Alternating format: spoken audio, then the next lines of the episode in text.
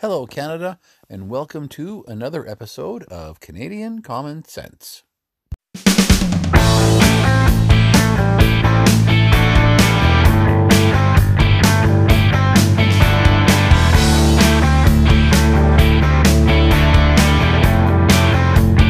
is Canadian Common Sense with Lewis and Tony. Good afternoon, Canada. Today's date is September 2nd, 2020, and it's Tony here in beautiful Saskatoon. and Lewis out here in BC. How are you, my friend? Oh, not too bad. Not too bad. I saw it was your uh, wedding anniversary, so happy anniversary. Thank you. Yeah, yesterday was our anniversary, which was why we were unable to do the show yesterday because I was taking my beautiful wife out for supper. It was fantastic. We've uh, been eight years married now, 10 years together. So, uh, always great to go celebrate your anniversary, that's for sure. Yep, sure is. All right. So on the show tonight, there will be little for celebration. New Brunswick election halfway through. We're 12 days away, and there's some polling in. Can we go one week without a liberal scandal? No. Can your humble podcasters be right yet again? Justin Trudeau, John A. Macdonald, and leadership, and so much more. Well, my friend. Where do you want to? Where do you want to start? What if we start with New Brunswick election because we can get that one up and down quickly.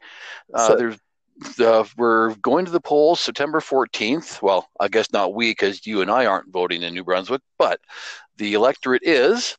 And I must say, I'm shocked because you and I had spoken last week that you know there's often a little backlash against incumbent governments who engineer their own demise and then do a snap election.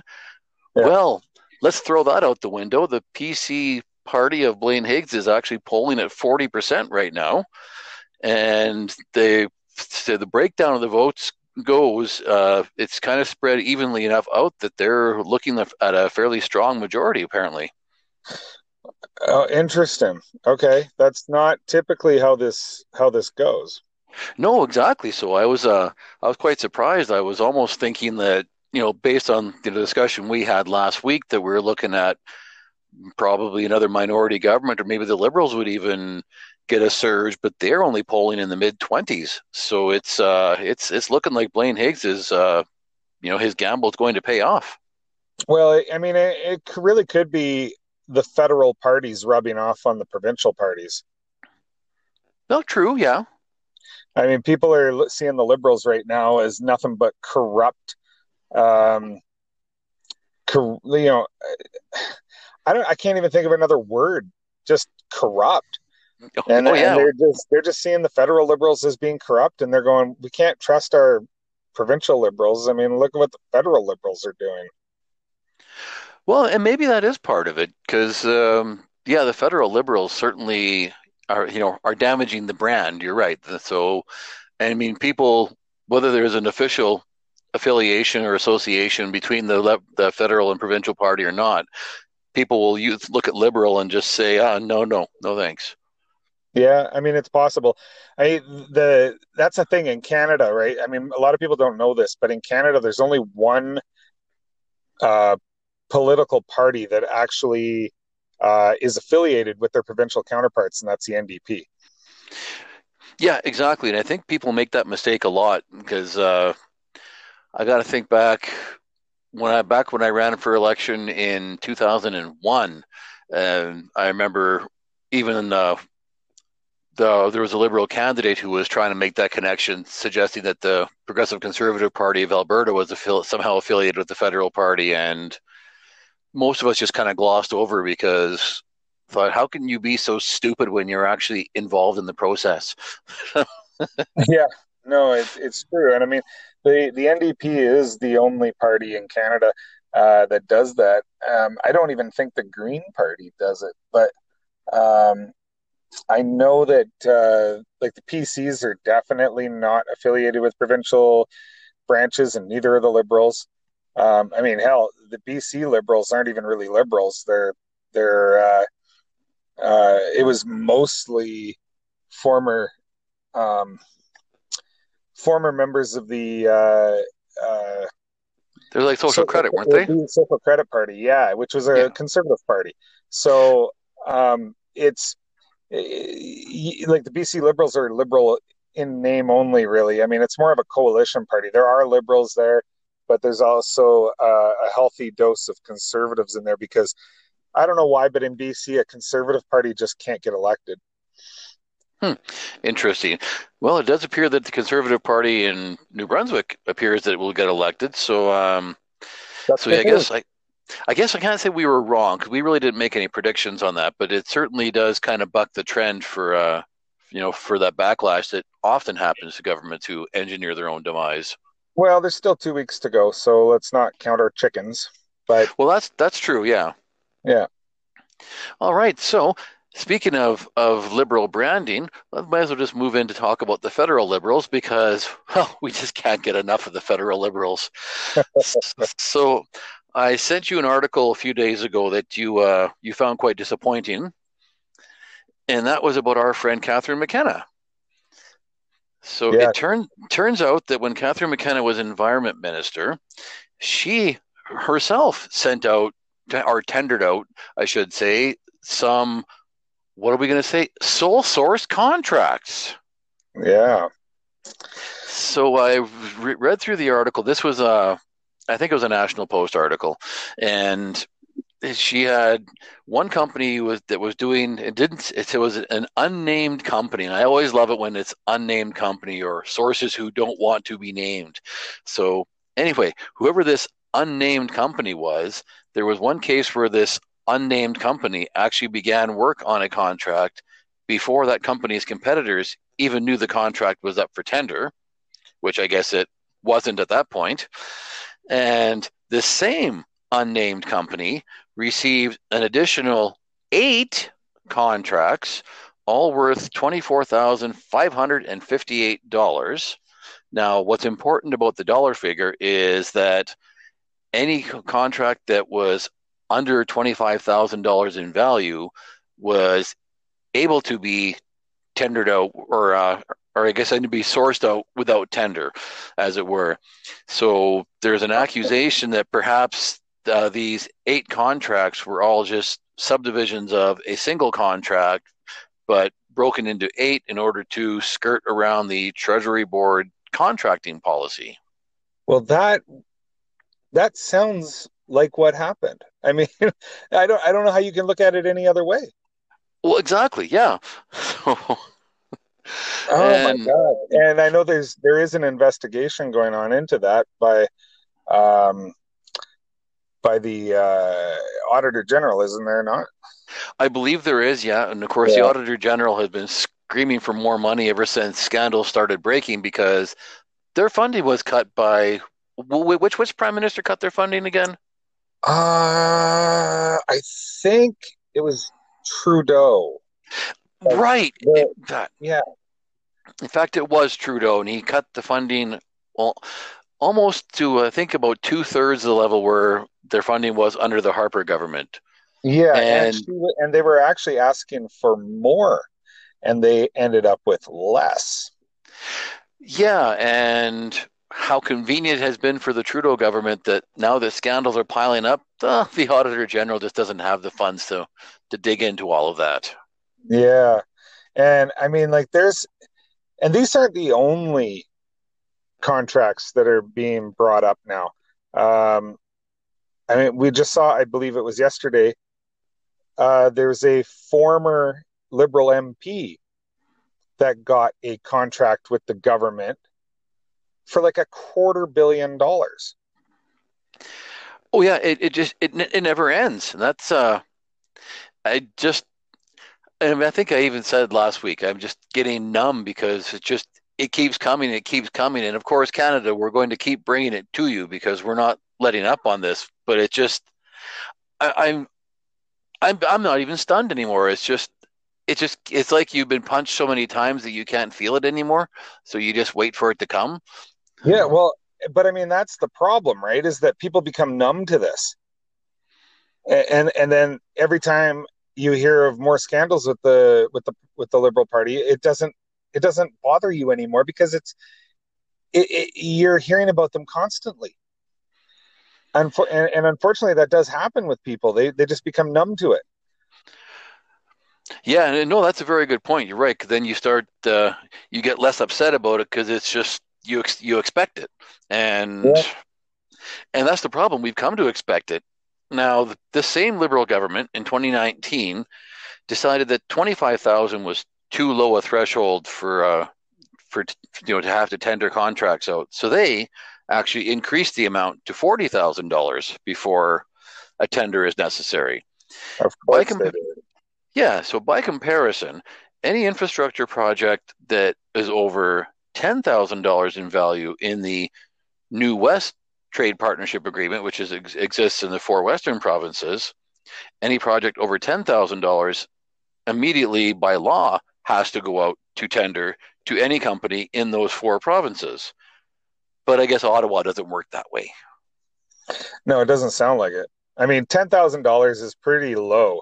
I mean that that is a threshold I think that probably could be raised, um, but but yeah, I mean, huh, it, it just the the party that is having all these scandals with sole source contracts is the same one that raised the limit. So I mean, like, it, there's there's something really fishy going on here.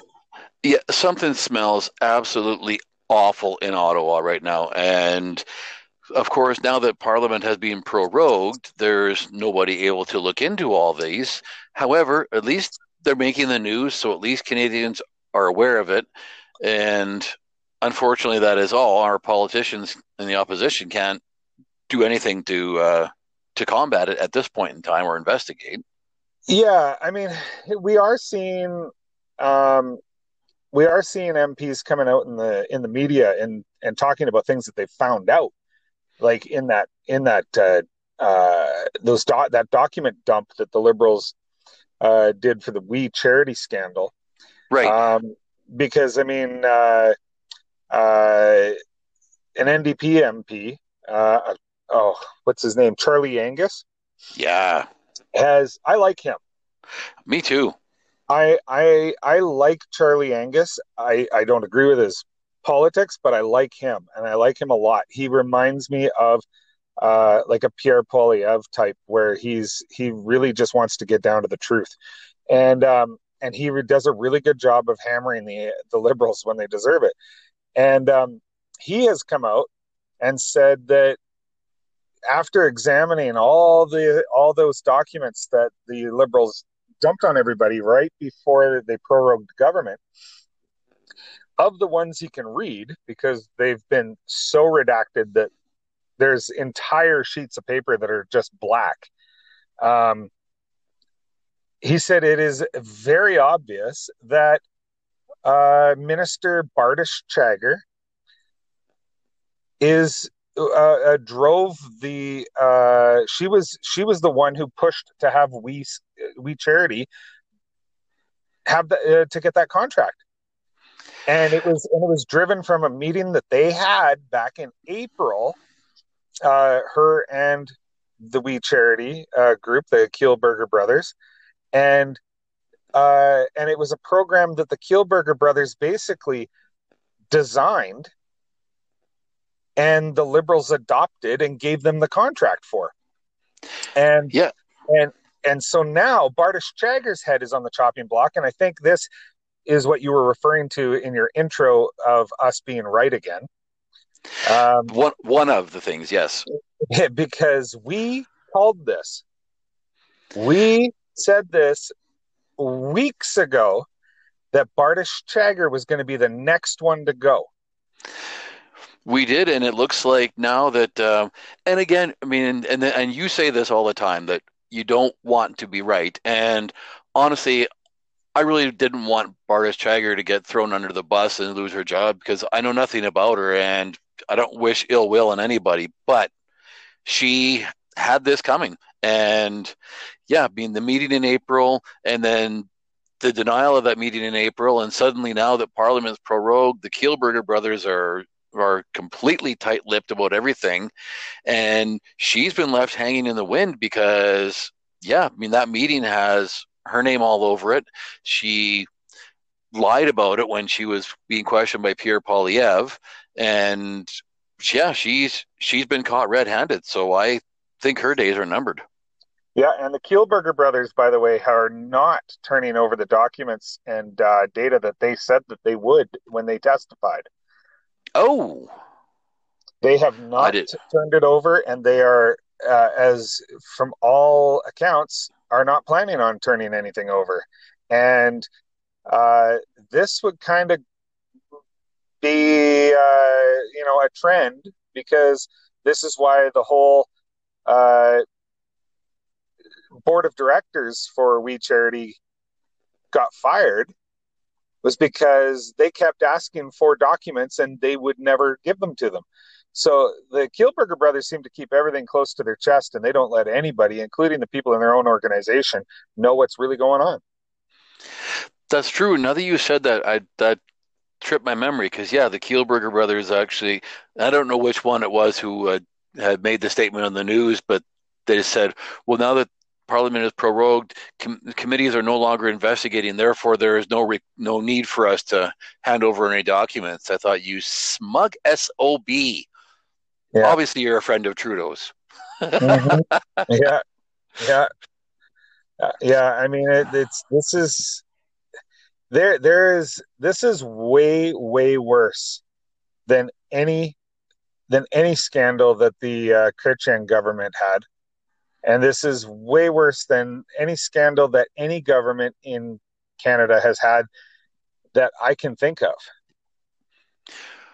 Oh yeah, absolutely it is. It's uh it's awful and I mean we've said this how many shows in a row this is a horrible scandal, but yet for some reason, Canadians will look at it and go, meh, you know what? I mean, other than all that, how bad has Trudeau been? Well, yeah, okay, there's lots of debt and scandal and blackface and groping Rose Knight and Creston, BC, and and and yeah. and and and. I, yeah, it's it's it's frustrating because, like I, I've I've been saying this for years that Canadians have a lot of tolerance for liberal governments. They will put up with a, a lot before they'll get rid of them. But a conservative government, even just a rumor will get them kicked out of office. Yeah, and I, I will say though that polling is at least now that the Conservative Party has a leader, it's actually starting to level out where it's a bit, a bit more neck and neck. I mean, the Liberals should be at two percent, but for some reason, it's they're they're at least tied to the Conservatives. And actually, I wanted to jump on that. I did not bring that into the introduction, but Erin O'Toole has been on the job for a week now, and so far he's still saying the right things. And I really appreciate that he's gotten out and tried to define himself before the media pigeonholes him. And they're trying hard to do that, but he's actually. Uh, I, I'm I'm happy with his first week. He's uh he's impressed me in his first week.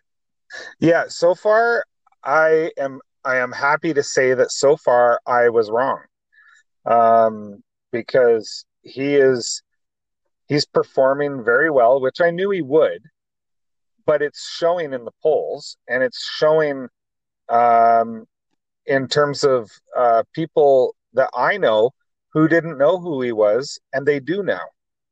Uh, so he's he's doing a good job of getting himself out there, getting his face out there, and getting his name out there. The little videos that the Conservative Party are putting together for him that he's releasing like every day or every two days, um, just little videos uh, that basically get you to know who he is, like get to know Erin O'Toole kind of videos, uh, are are very effective and, and they're working.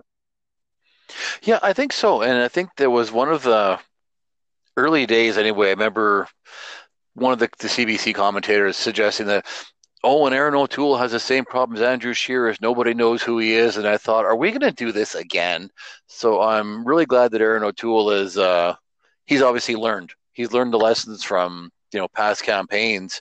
And yeah. I really hope that, yeah, I mean, I hope he keeps doing what he's doing, honestly. And yeah, yeah I was wrong too. So yeah, and he, he's getting like he's been reacting very quickly to uh, these vandalism uh, events that have happened, uh, like the John A. Macdonald statue in Montreal getting torn down. Um, he reacted immediately, and so he was the first one in the news uh, to react, um, which wasn't very hard because Trudeau took two days uh, to, Oh, yeah. to react. And and and here's where this is this is really this really pisses me off with the Canadian uh, media because Erin O'Toole came out and condemned this mob violence and and this mob vandalism and and everything. And he came out and condemned it immediately. Trudeau took two days before he said he was disappointed. And the Canadian media immediately throws up headlines Trudeau condemns tearing down uh, the John A. Macdonald statue. No, he did not. He said he was disappointed. He didn't condemn anything. Well, to be fair, he was deeply disappointed. Oh, I mean, okay. I take all that back. Yeah, exactly. So, um, and I- actually, since I you, mean- sin- Yeah, the Canadian media just pisses me off. I mean, we're they're no better than the American media. I mean, they're doing their job down there too. But we won't talk about that because we could spend about four hours on that. oh yeah, but uh, since you went to uh, to Trudeau and John John A. Macdonald, well, that's where we'll go next. And yeah, it was. I was actually up until yesterday. I was thinking, okay, so we'll be uh, able to quote Mr. Trudeau in complete silence because he had said nothing. And this is the part about leadership, and and actually, I want to contrast Trudeau with Sir John A. Macdonald. And first of all, what really bugs me is Justin Trudeau is well, he's I don't know if you want to say governing by opinion poll, but I mean he's he doesn't make statements until he has opinion polls in front of him, and that's what pisses me off the most. Yeah, but I mean, here here's the problem: is that we got here's the difference. I mean, yeah, what was was John A. Macdonald a saint? Hell no. No, no. Absolutely not. He did some horrible things. Like he, you know, he interfered with the with the Louis Riel trial. He he uh, you know, starved Indians on the plains. He did everything he could. He, he you know, he did some terrible things. But he's also the father of our country. Canada would not exist without John A. Macdonald. John A. Macdonald is the one who got uh, BC to agree to join the country if he got the railroad built. Yep, exactly. Canada is Canada because of him. He is Canadian history. And so, regardless of the warts, the man deserves thanks. He deserves credit for putting this country together. If you want his statues torn down, you're basically saying you want this country torn apart. And that you because because without them this country doesn't exist. And Canadians, listen to me. We've got a big divide in the political parties right now in this country. You've got the Conservative Party who loves this country, who believes Canadians are good, that Canada is good. We know that there's work to do in certain areas. Absolutely. But overall, we believe this country is a good country and the people in it are good people. The Liberals and the NDP, they don't. They believe that we're all racist. They believe that our systems are racist, that our that our our our institutions are racist and sexist and any other ism that you can think of. There this is where we're at right now. And the people governing this country don't like our country. They hate our country. That's why they don't condemn this stuff. Yep, that's all true. And there was this an apologist on, I actually think it was Power and Politics, and she tried to re- rebut the, you know, essentially your argument by saying, well, if if John A. Macdonald wasn't in the picture, Canada would still exist. And I actually wish I could have been debating her because I would have said that, you know, perhaps there would still be a country called Canada, but it would not exist as it is now. Because Sir John A. Macdonald, uh, with building the Canadian Pacific Railway, which is what united the country together, he was the only one who who said that railway must go across Canada and demanded it go across northern Ontario because he wanted to access every part of the country. Everybody else wanted him to take the railway south and hook up with existing United States rail lines to go underneath the Great Lakes and then re-enter Canada, you know, somewhere in Manitoba. And he was the only one who said no, it must go across the Canadian Shield, which was obviously much more treacherous, much more expensive. But had he not done that, and and had he gone with everybody else and decided to go through the states, that Northern Ontario might still be Rupert's land. Yeah, exactly. Like this is what people don't get, and and I mean you can't. One thing is is that was was he a racist? Yeah, probably. But who wasn't? I mean, yeah, in that in, in that time and place, who wasn't? No, that's right. Historical context, and the pe- people who try to judge his- figures of the past by today's standards are out to lunch. Yeah, absolutely. But see, John A. Macdonald, I mean, he is uh, he had a vision, and and see, this is this is leadership, and this is what you and I have gone on about for God at least a year, if not longer. That uh, is what's lacking in this country so much, and it's leadership isn't just. And I'm going to quote Ralph Klein here because he pissed me off when he said this too back in Alberta. was saying, "Oh, there's not much to politics. Just see which way the parade is going and make sure you're in front." And I said, "No, no. Le- leadership is not, you know, walking faster than the herd and checking over your shoulder every once in a while to make sure they're behind you. Leadership is taking a position, making a stand, convincing people why it is good, or at least why they should follow you when, when you take that position. And that's what Sir John A. did with the Canadian Pacific Railroad. And like you said, the province of BC, I mean, they told them flat out, okay, if it's not here by the end of 1871, we're not joining. Goodbye. And mean, the, we've all seen the last spike photo, so obviously it made it, but and it made it, you know, just kind of under the wire, but he got it done. And can you imagine Justin Trudeau doing any kind of national nation building project? Not a chance. Well, no, well, no because everything he's doing is nation. It, it's breaking down the nation. It's tearing us apart. I he's, he's he's targeting natural resources, and and that's not just the oil and gas industry. He's targeting uh, the mining industry too, and and manufacturing industries in in Ontario. Like he, he he's he's targeting natural resources in this country unless they're in Quebec.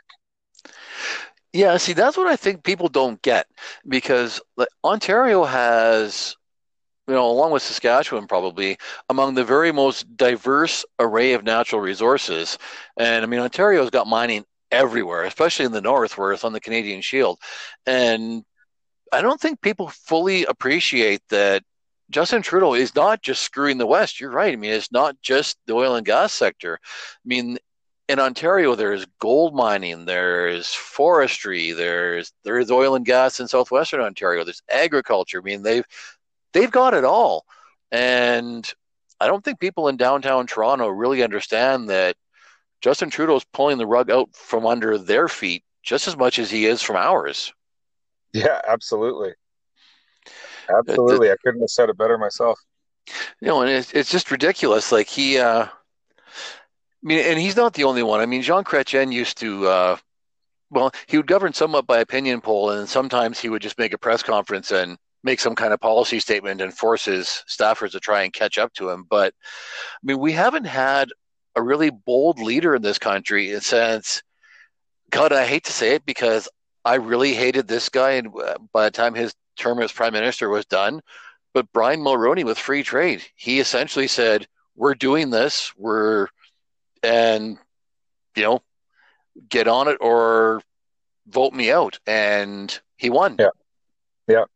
No, I I agree, and and nationally, I mean, regardless of how you feel about uh, um, Stephen Harper, I happen to like him quite a bit. Um, I, I know yep. you. I know you did as well. Um, the he wasn't a great leader. Um, he did his job well. Like he he did he led Canada through um, a, a, a massive recession and, and got us out the other side better than any other G7 country. He um, he managed, you know, he he he did a good job. He did a really good job as prime minister, except he wasn't a good leader, and I put those in quotation marks um, because he people never really liked him. I mean, I know conservatives who didn't like him. They only voted for him because because they had to. Um, so regardless of whether he did a good job or not, which I think he did, he did he didn't lead very well. Yeah, you know, I think I'd go with you on that. He was a very effective administrator, but you're right. I mean, he certainly wasn't the visionary leader like, God, I hate to say, like Brian Mulroney was with free trade. And even when he, Brian Mulroney attempted the Meech Lake Accord or Charlottetown Accord, I mean, at least he was he was still trying to share a vision with us. And I mean, Brian Mulroney had lost me shortly after the free trade debate. I'm I'm for free trade, and I still am, and I'm glad that deal went through. But but yeah, I mean, since Brian Mulroney, there really hasn't been a visionary Canadian Prime Minister. I mean, Jean Chrétien, I called him yesterday's man when he was elected Prime Minister in 1993, and I felt like he was a placeholder who just happened to stay there for seven years. Yeah. Or actually, I guess it was nine years. Uh, it was nine years. Yeah. Yeah. 93 to 2002. Yeah. So, yeah. Yeah. So, yeah, there we go. There's there's leadership, and you know, actually, I'm going to make one more sidebar on that, and I don't want to make this about myself, but one of the biggest reasons that I chose to run for office in this upcoming election this fall is because of the decisive lack of leadership that my own province is going through right now. With we had Brad Wall, who was very popular and a fantastic leader, to Scott Moe, who's decided he just wants to drift and hope the name of the Saskatchewan Party carries him along for another term. And we need somebody who actually has some ideas and some vision. And I don't know if I'm that guy or if Ken Grey is that guy, but something's got to give. Yeah, I mean, losing Brad Wall was uh, was I think detrimental to Saskatchewan and detrimental to the country as a whole. I think so. Yeah, I mean, he's uh, yeah. He was he was a yeah he was he was a great spokesperson not not just for Western Canada. Even I mean, I think he was he would have been a great spokesperson for Canada. But yeah, but I mean, he made his decision, and he's uh, he's doing quite well in private life. So good for him. Yep. Unfortunately, we do miss you, Brad. We do. Yep. All right. So uh, self praise stinks, but your humble podcast hosts have been proven right again. And this time, neither one of us ever wanted to be right about anything in our past. This is one thing we did not want to be right about. The COVID 19 pandemic, more statistics are coming out now. What did you and I say back in March is you start locking people down, domestic abuse was going to go up, depression, addictions. We talked about addictions in our last show. We see now that domestic abuse is skyrocketing and depression, mental health issues are all becoming, I'd say, almost an epidemic at this point in time. And yep. this just came out from the Canadian Federation of Independent Business, I believe it just over this past weekend, is you'd better go dine out at your favorite restaurant in Canada because because they're saying 60% of restaurants in Canada could be shut down by the end of the year. Yeah. And uh, I am going to say you're going to probably see a lot of small business owners committing suicide because their businesses are going to be going bankrupt and they're going to lose everything. Yep, that's absolutely right. And I don't. I know that most our listeners would not have heard my rant just before published just before we started this show about changes to the employment insurance system, but the federal government is making it easier and easier and easier for Canadians who don't want to work to sit at home and continue to get paid. You discussed on our last episode, Lewis, of that you know a business owner in your area who can't find anybody because of that. And those businesses are the ones that are going to be shutting down. And now suddenly you're going to have the business owner out of work when the last thing they wanted was to have to shut down. Yeah, we've got a 17% unemployment rate. And I know a guy who can't even get a single, or no, sorry, let me rephrase that. He can only, he's only had one single applicant in three months. Yeah, ridiculous. Yeah. And and I have a friend in the US that I was having an argument with last night because he said we need a UBI, a universal basic income in the US. And I said, No, you don't. No. I, I can tell you what's going on here. And uh but you know, he didn't want to believe it. So but yeah, it's it's crazy. Like people like businesses can't even find employees right now and and my that guy I know is not the only one. I've heard it from several.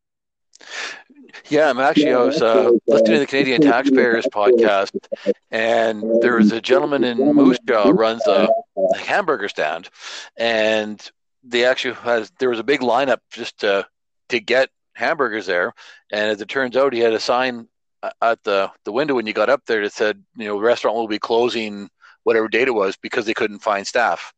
So there's a place that's busy as hell and people want to throw their money at them and they have to close. Yeah. And I've seen uh, a handful of businesses around here that are that are closing for good and it's because they can't get employees. Yeah, it's ridiculous. And then couple that that the commercial rent program, which was has been a colossal disaster anyway. Um, oh yeah.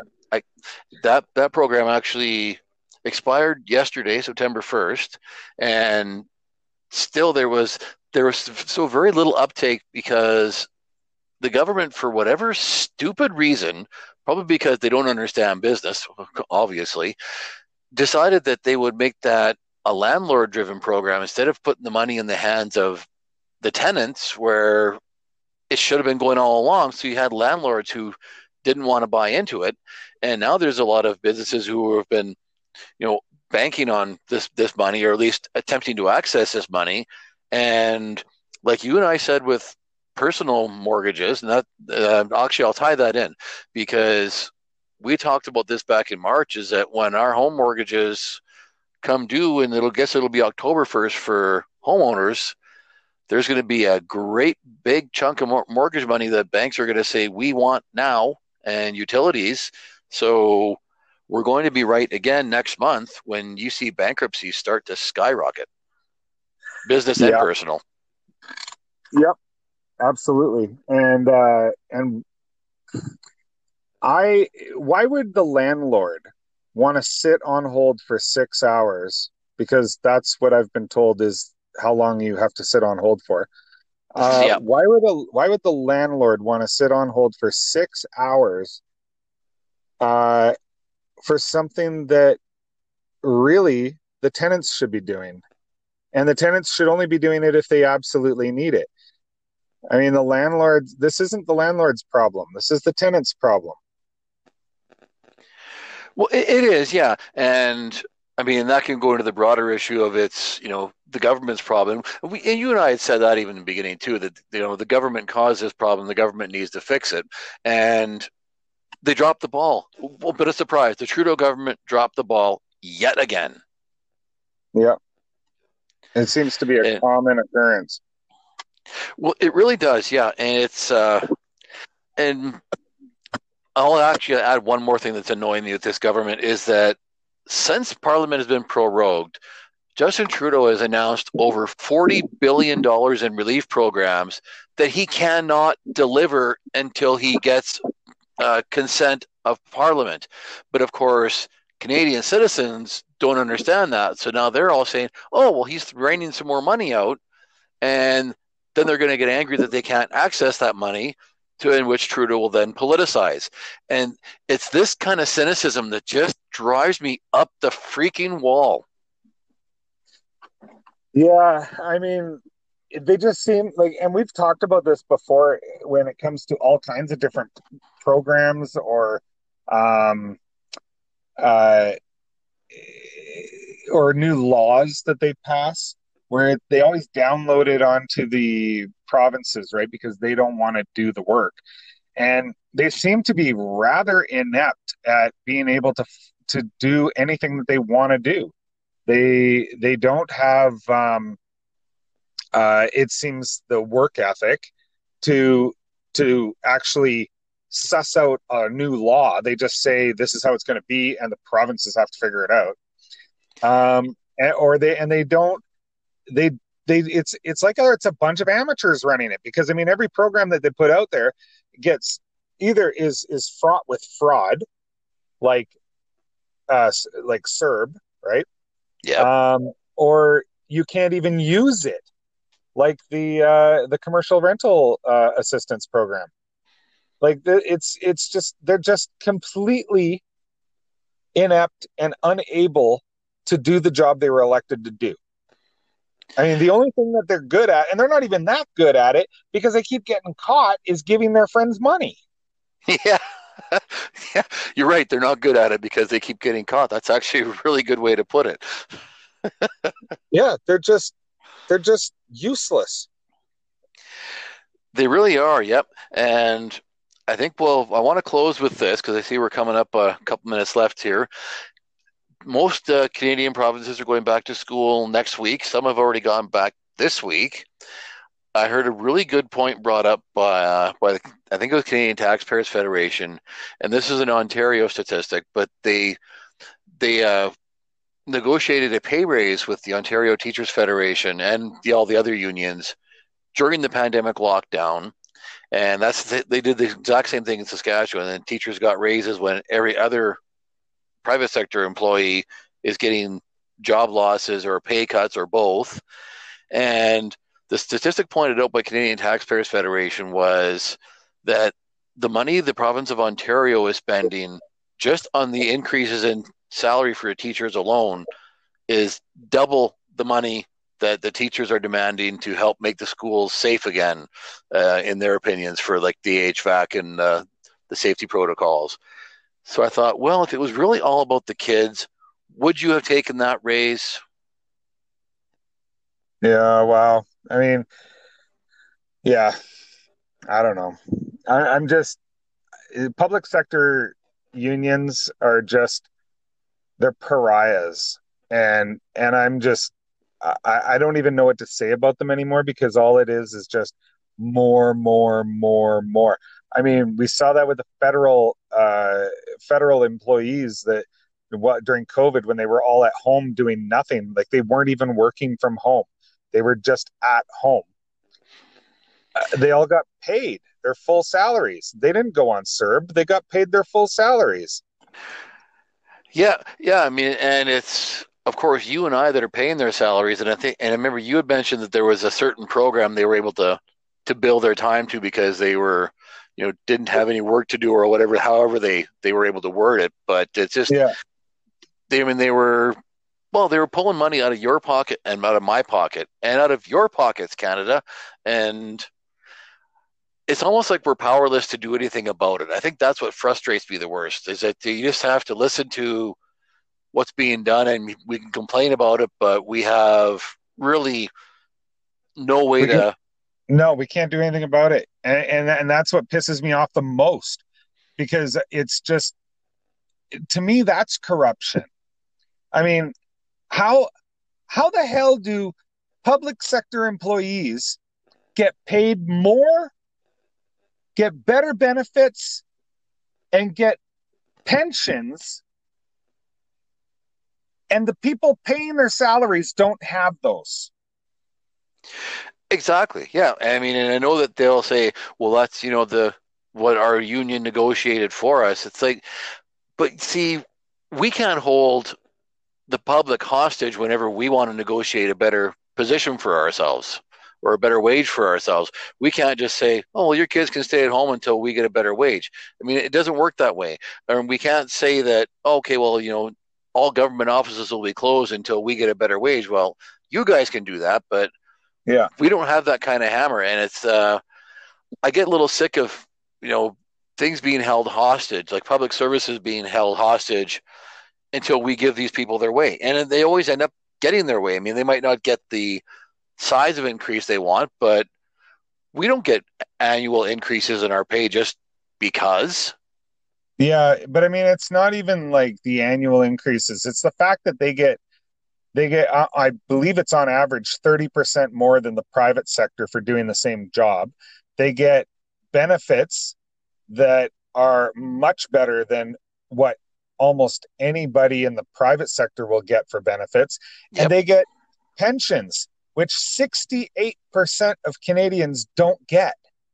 And yet we have to pay for their pensions, but we don't get pensions. Like, this is what pisses me off. It, it's just, there's such an, uh, uh, this air of importance around being this a public sector employee. I'm sorry, but the, first of all, there are way too many of them because I used to have to deal with government employees on a regular basis in my previous career, and for every consultant, which is what I was, at a meeting, there were there were three, two or three from the government, and if there were five consultants, there were like ten to 12 uh, representatives from different government departments, and it was ridiculous. And they all were trying to justify their jobs.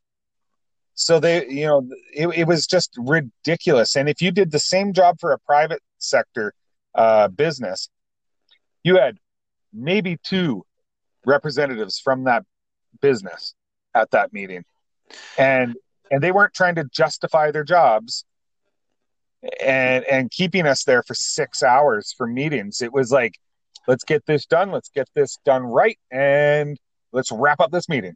You know? Well, yeah. Instead of justifying their jobs, they're just doing their jobs. Exactly. Exactly.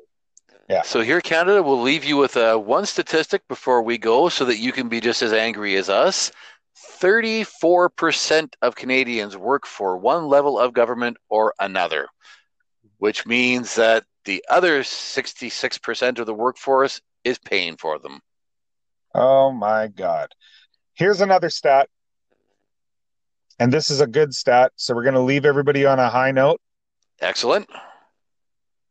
Canadian Common Sense listenership has increased by a hundred percent in the last month.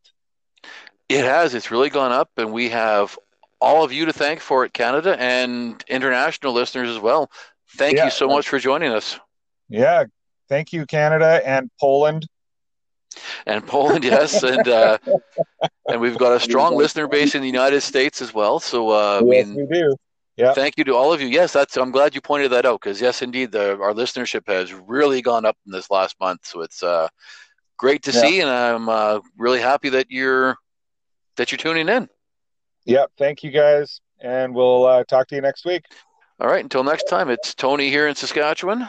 And Lewis out here in BC. Good night. Good night, Canada.